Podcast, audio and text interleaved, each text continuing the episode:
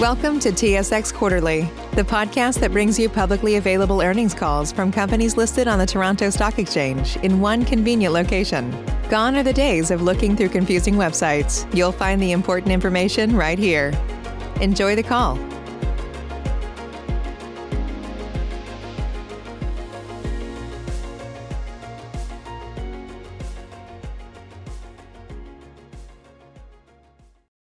Good morning and welcome to Nexa Resources third quarter 2020 conference call. All participants will be in listen-only mode. Should you need assistance, please signal a conference specialist by pressing the star key followed by 0. After today's presentation, there will be an opportunity to ask questions. To ask a question, you may press star then 1 on your telephone keypad. To withdraw your question, please press star then 2.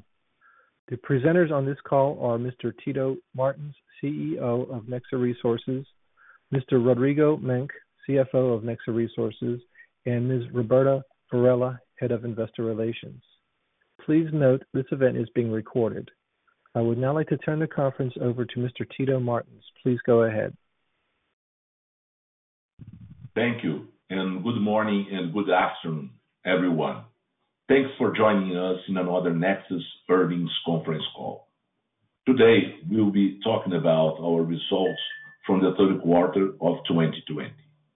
I hope you and your loved ones remain safe and healthy. Please, let's move to slide 3, where we'll begin our presentation. In the last 8 months, we have been confronted by COVID-19. The spread of the virus in Latam is currently at a slower pace, but remains a big concern. Additional health and safety protocols in all of our operations remain in place. Essential site personnel continue working remotely. Mining operations in Peru have gradually ramped up, as we still face some constraints related to the workforce availability. As a consequence of the situation, we are reducing our copper production guidance for the year, but zinc and lead guidance are maintained, and mining cash costs has also been revised.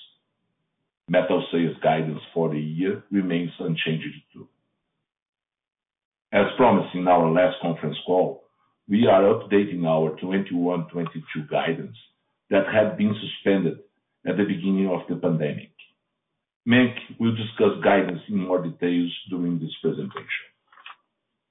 We, our industry, and our clients are still learning how to adapt to this new reality, but I believe that we have done well so far, maintaining our operations under difficult conditions, keeping health of our employees, and providing support for our communities.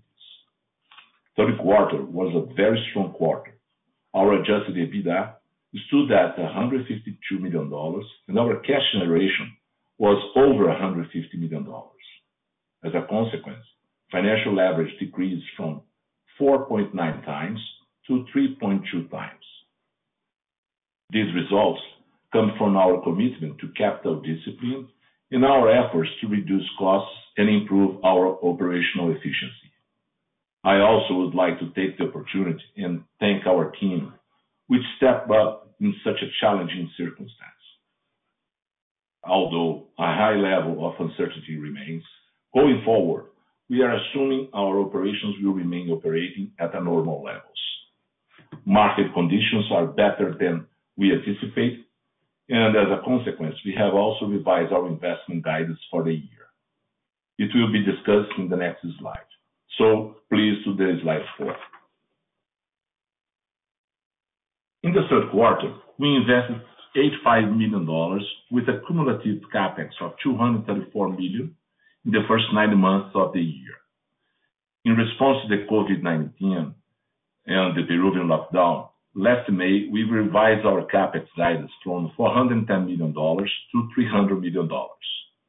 At that time, we also assumed we would have a better view of the market in the second half of the year. Surprisingly, demand improvement has been faster than anticipated, allowing us to operate in full capacity. Because of this positive situation, and in order to keep our operations running safely and stable, we have updated our sustaining capex to this new reality. Additionally, on October 6, we published an update of the Aripuanã project, and its capex for the year was revised to $193 million. Considering this, now we estimate a total capex of $350 million for 2020.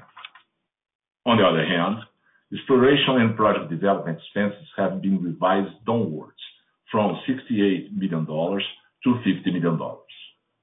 Some of our exploration activities returned in the third quarter, but we decided to maintain some of our projects on hold.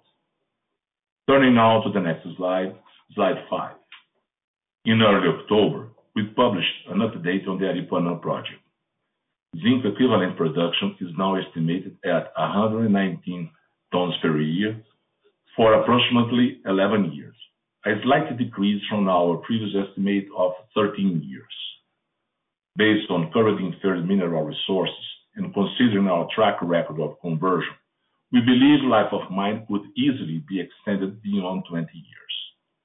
Total capex was revised to $547 million compared to the previously estimated of $392 million. Project timeline was also updated, and now mechanical completion is forecasted for the fourth quarter of 2021. Cost increase and time extension resulted primarily from, among other factors, delays in the completion of the detailed engineering and some exogenous events. Despite the challenge we faced, Aripuanã continues to be an accretive project.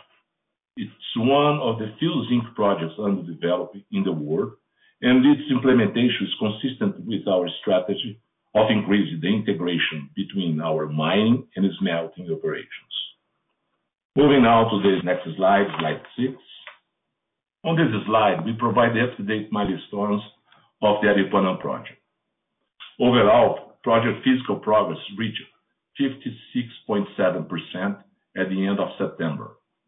With the current status of our engineering, procurement, and construction packages, we believe we will continue to deliver according to the updated execution plan.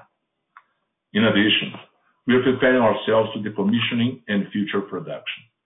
We have already mobilized the operational readiness team, the pre-operational phase equipments are on site, and the stopes development should start in January 2021. Please move to the next slide. This slide shows the other projects in our pipeline. Since the beginning of the pandemic, we have been very concerned about our capital allocation. Because of that, we decided to revise our project portfolio and its timeline. Magistral project today is the most advanced project in our portfolio.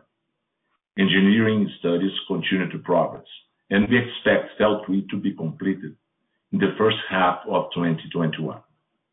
The pre-feasibility studies at Chalipaic and Puka remain on hold. In addition, we are renegotiating the environmental impact study for Puka, which should also cause the extension of the project timeline. Regarding Lerin Ahuan, we have already resumed our exploration campaign in the third quarter. One successful project, currently on hold, is expected to resume in the beginning of 2021. Now, I would like to pass to Roberta Varela, our head of investor relations, who will comment our third quarter results. Roberta, please. Thank you, Tito. Good morning and good evening, everyone.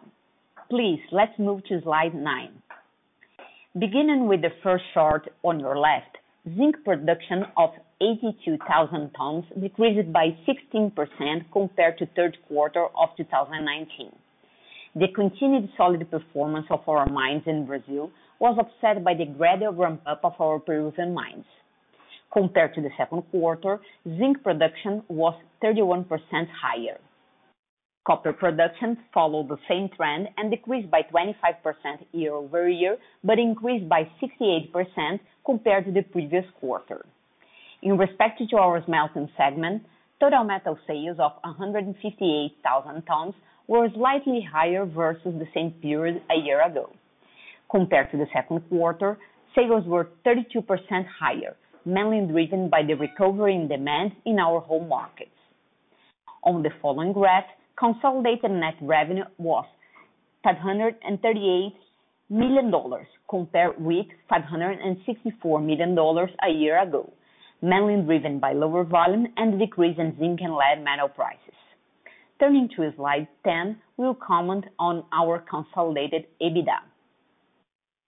Adjusted EBITDA increased from $58 to $152 million in the third quarter of 2020.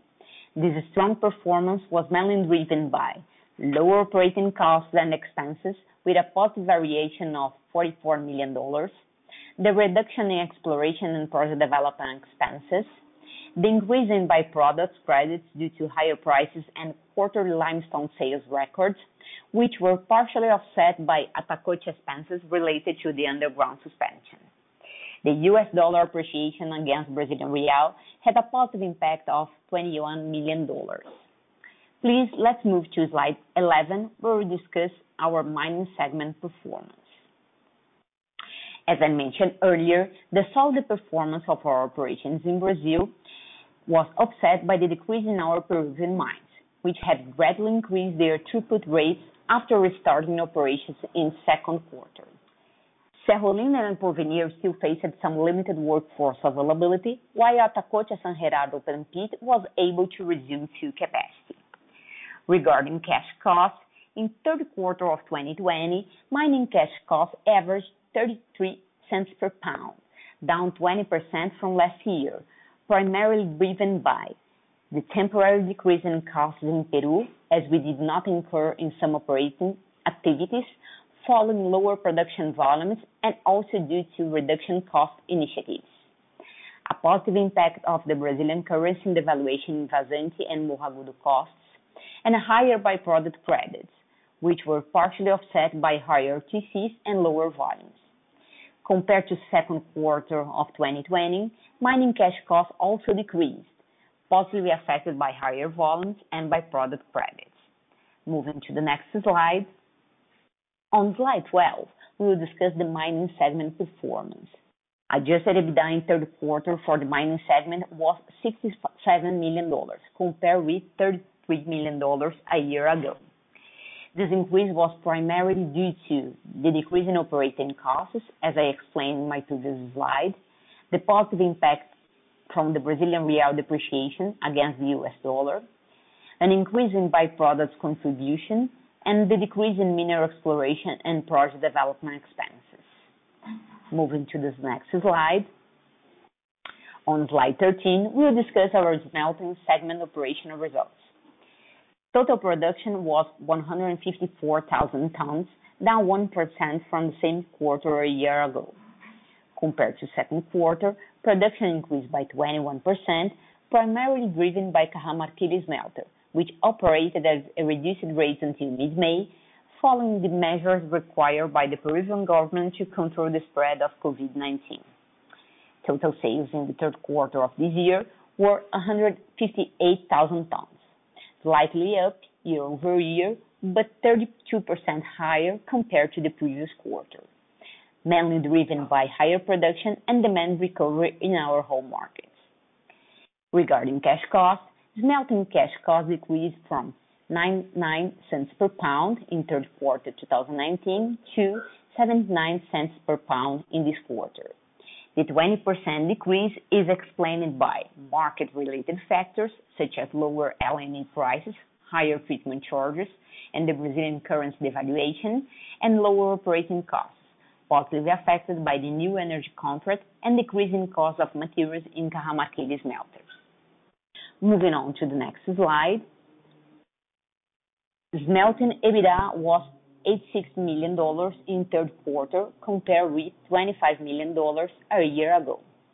This increase was mainly explained by higher treatment charges, the positive price effect related to changes in market prices in respect of quotation period adjustments, the decrease in operation costs, partially offset by the negative impact of byproduct credits due to lower sulfuric acid prices. I will now turn over the call to Rodrigo Menck, our CFO, who will provide more detailed information about our debt profile. Menck, please. Thank you, Roberta. Good morning and good afternoon, everyone. I am now on slide 15. As demonstrated in the upper left graph, our liquidity remains strong, and we continue to report a healthy balance sheet with extended debt profile. By the end of the third quarter, our current available liquidity was $1.3 billion, which includes our undrawn revolving credit facility of $300 million. The debt breakdown by category and currency is shown on the lower left side of the slide. As of September 30th, the average maturity of our total debt was 5.4 years. On the right side, we see net debt decrease compared with the previous quarter, reflecting the improvement results of our operations and cash generation. Our leverage, measured by the net debt to adjusted EBITDA ratio, also decreased to 3.23 times as a result of higher adjusted EBITDA and improved cash generation. Now moving on to slide 16. On this slide, we present Nexa's free cash flow generation. During the quarter, we generated $159 million. Describing it further and starting from our $152 million adjusted EBITDA, we had a $52 million gain in working capital, mainly as a result of increased average supplier payment terms, partially offset by $30 million of sustaining capex and another $9 million of interest paid and taxes. Still, Nexa has generated $165 million of cash flow before expansion projects during this quarter. Non-sustaining capex, which includes mainly our expansion project in Aripuanã, amounted to $49 million. Finally, during the quarter, we had a positive net impact from loans and financial investments of $71 million, partially offset by $28 million of other non-operational expenses, resulting in a final cash flow generation of $159 million. Now moving on to slide 17. On this slide, we will comment on our updated mining segment guidance. But before discussing guidance, I would like to comment on our assumptions behind the scenario. As previously disclosed, our guidance is subject to the continuous evaluation of several factors, including the impact of COVID-19 on our operations, supply chain, and demand for our products. After our year-to-date operational performance in the 9 months, which reflected the temporary suspension of production at the Peruvian mines due to COVID-19, and their gradual ramp-up in the third quarter, we maintain our 2020 production guidance for zinc, lead, while slightly decreasing the copper production range by 4,000 tons. In our efforts to continuously improve our disclosure, we have updated our production guidance for 2021 and 2022, which were temporarily suspended in response to COVID-19's uncertainties. For 2021, zinc production is estimated to increase 6% over 2020 and a further 10% in 2022 over 2021 after the Aripuanã ramp-up. We also have revised our 2020 mining cash costs due to the gradual ramp-up of our mining operations in Peru and our estimates for Q4. We have updated our mining average cash cost to 45 cents per pound of zinc sold, down from 59 cents per pound. Now moving to slide 18. On this slide, we will comment on our updated smelting segment guidance now. Our sales guidance for 2020 remains unchanged, as our smelters are estimated to continue operating at higher utilization rates.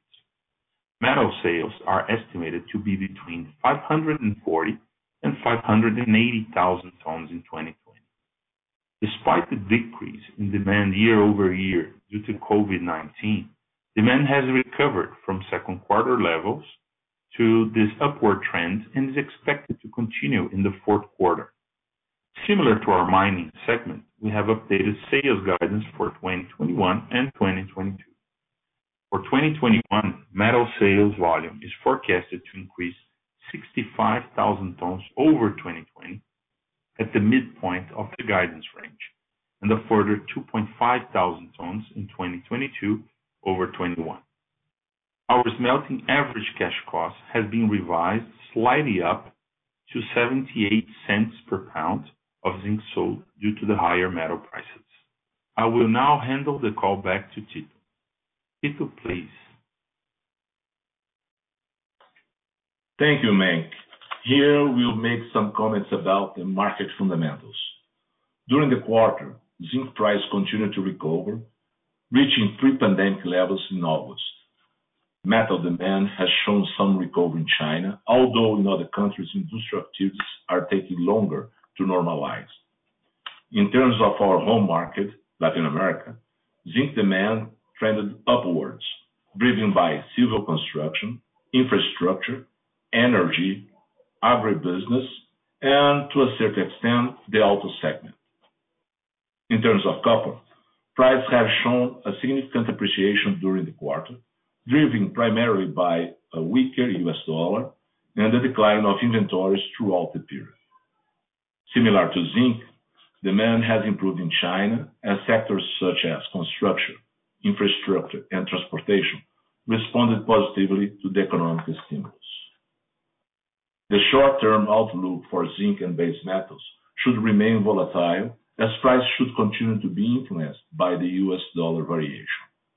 In terms of fundamentals, zinc concentrate supply is expected to continue to tighten as the Chinese mining output may not perform as market expects, potentially pushing TC levels down and prices up. Moving to our last slide. As I said earlier, in such a challenging scenario, we have delivered a strong result. Third quarter performance demonstrates the resilience of our business, the contribution of NexaWay program, and the commitment of our team with operational excellence and good performance. We remain confident with the recovery of demand, and we are preparing ourselves to generate long-term value creation for our stakeholders, always keeping financial discipline and a strong balance sheet. Thank you all for your time, and let's move to the Q&A session. Thank you. We will now begin the question and answer session. To ask a question, you may press star then one on your telephone keypad. If you're using a speakerphone, please pick up your handset before pressing the keys. To withdraw your question, please press star then two. At this time, we will pause momentarily to assemble our roster.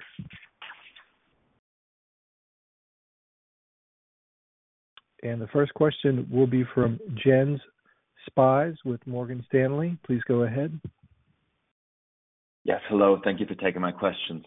I just wanted to ask, what are the main drivers behind the decrease in your 2021 to 22 guidance versus the original guidance you had published before? And also, I noticed that the smelting sales guidance didn't change much. And I was wondering why didn't it go down? Because you are no longer doing the Jarosite project, right? So didn't that have an impact on your guidance for those years? Thank you. Hi, James. Thank you very much for your question. Tito here speaking. Let's go for the production guidance. You have to see, during the COVID in the first half, we had postponed some of the development in our mines. So we were not able actually to have people working there. So because of this, there was an impact in our in the development of the second half, and so affecting directly production for next year. Besides that, we have to prioritize some routes in the production line, so it also affects in some cases the type of the ore and the content of zinc or copper may be affected. So that's why we decide to be more conservative in terms of production for 21. In terms of this melting, production doesn't change much because we were never affected. In terms of, in the case of Brazil, we were never affected at all. In the case of smelting in Peru, production was affected for some time, but came back very easily. and the supply of concentrate has been very stable, so we're not expecting any change. Jarosite is suspended. We have not abandoned it yet, and I don't think we will. We do intend to come back to the project as the market conditions come to a more stable situation. But surprisingly, the recovery in Cajamarquilla has improved along the last 2 years. So we believe that we can keep having a recovery between 44-45%, even before Jarosite we come up with the end of the implementation of Jarosite. Thank you. Okay, great. Thank you. And the next question will be from Forrest Walkadow with Scotiabank. Please go ahead. Hi, good morning. Tito, I'm curious, your comments that there's enough demand to run the smelters at full capacity. I'm just curious, is that domestic demand, or are you exporting a good chunk of the refined zinc outside of Latin America? Hi, Horace. Good to hear from you. I'm going to try to describe what's going on, but I doubt anybody actually can say that we were not expecting to see such a strong demand. You've seen since, let's say, July. Clearly, let's talk about our home market. By home market, I mean Latam. Okay, it's not only Brazil. So what happened is, since July, looks like there was a restocking in most of the countries, and then we thought maybe this strong demand will be weak on the fourth quarter. But I can tell you, we are still seeing the same strong demand, and actually we are starting to believe that the situation can remain in the first quarter of next year.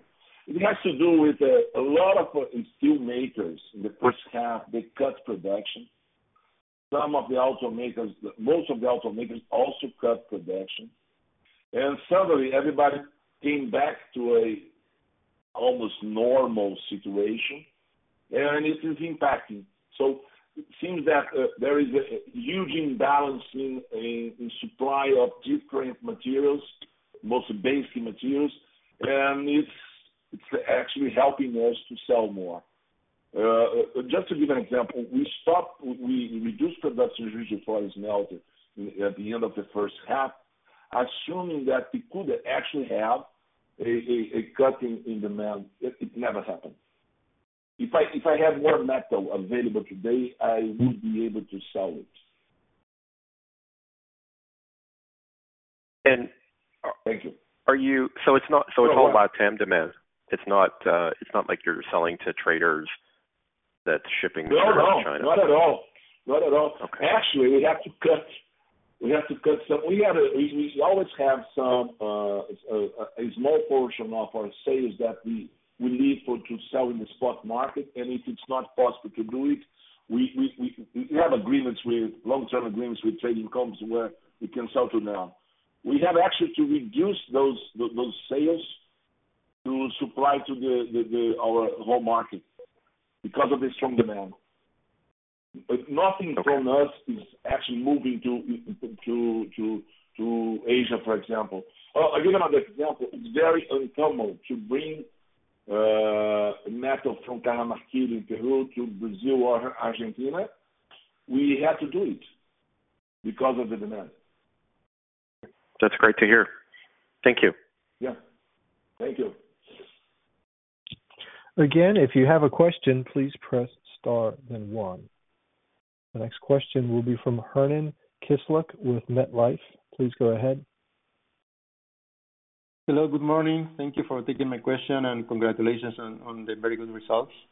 So my questions are on cost.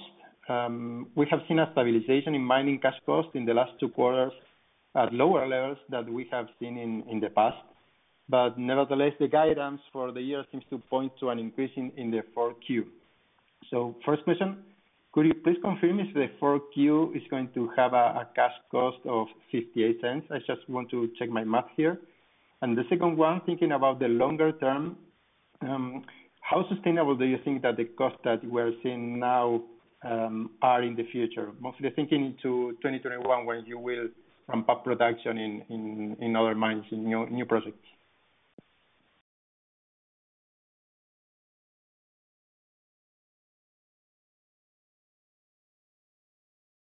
Hello, Hernan. How are you? I'm sorry. Yes. I was on mute here and speaking. I think this is common now during the pandemic. Thank you very much for your question. I believe that this is good to clarify here. First of all, our costs, they have been really impacted by the price of byproducts, right? So our byproducts really have been benefiting us. So to that extent, even though we have been really reviewing our cost structure, this is volatile to the extent that external factors can also impact it in the coming quarters, right?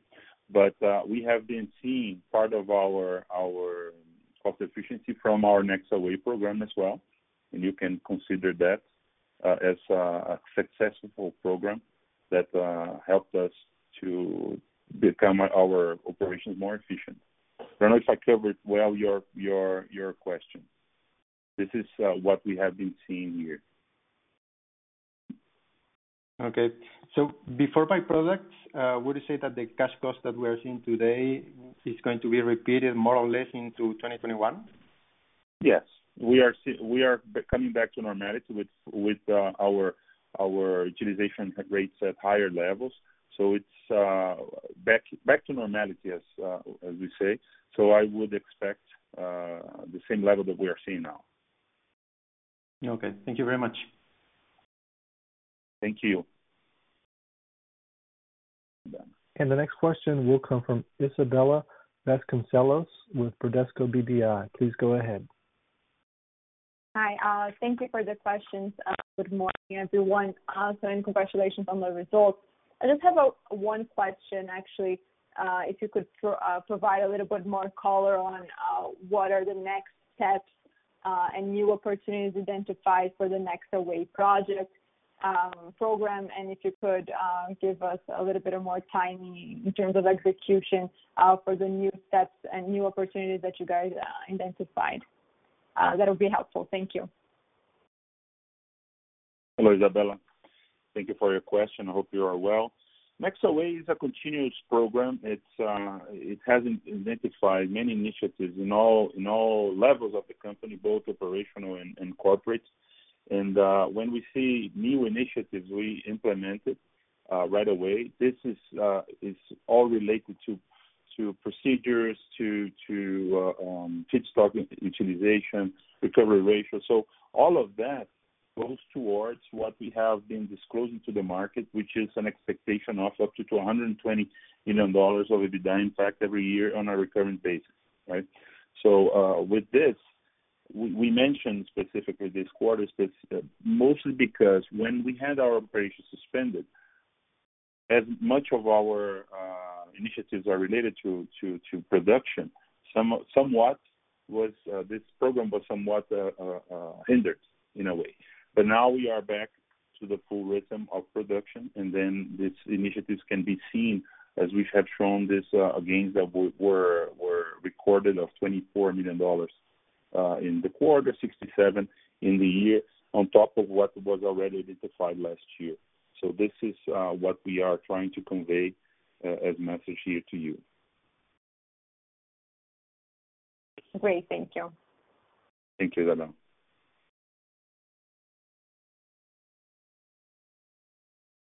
Ladies and gentlemen, this concludes our question and answer session. Now I will hand the call back to Tito for his final remarks. Mr. Martins, please go ahead. Thank you. And before we finish, I would like to say that we were very glad to see our performance the third quarter, and we remain very optimistic about the remaining of the year. As I said before, demand is strong. We're back in full production. after so many difficulties, mostly caused by the lockdown in Peru. NexaWay, as Mint just explained, helped us a lot during the pandemic, because in some ways we are not forecasting that, but the implementation of the program, which started last year, helped us not only with the as a continuous improvement program, but also changing the culture of our organization. And now we are confident that it can actually help more in the short and medium term. Our expectations are huge in terms of keeping up with what we've done so far, and looks to us the prices of zinc and copper, unless there is a disruptive condition caused by a second wave of COVID, they should remain in a very stable, high and stable level, which implies that we should have hopefully better results to show you in the future. In terms of the Aripuanã project, as said before, we are optimistic. We want to reassure you that we are back on track, and actually we have high expectations about the project, and we believe that the beginning of production at the end of 2021 will be in a time when demand will be stronger than we have it today, and more, hopefully more stable. And when we are also seeing that supply may suffer because we are not seeing new mining projects being developed. And clearly, the supply of concentrate in China actually is falling when you compare with the previous years. So it is melting. Production remains as strong as it is in Asia. With the lack of concentrate, we should see actually a more positive market for us. And finally, I would like to thank our IR team for the work they have been performed, and say that they are available for answering questions, clarifying any doubts you may have. Thank you very much for being here with us. Stay healthy and have a nice weekend. Bye. And thank you, sir. The conference has now concluded. Thank you for attending today's presentation. You may now disconnect.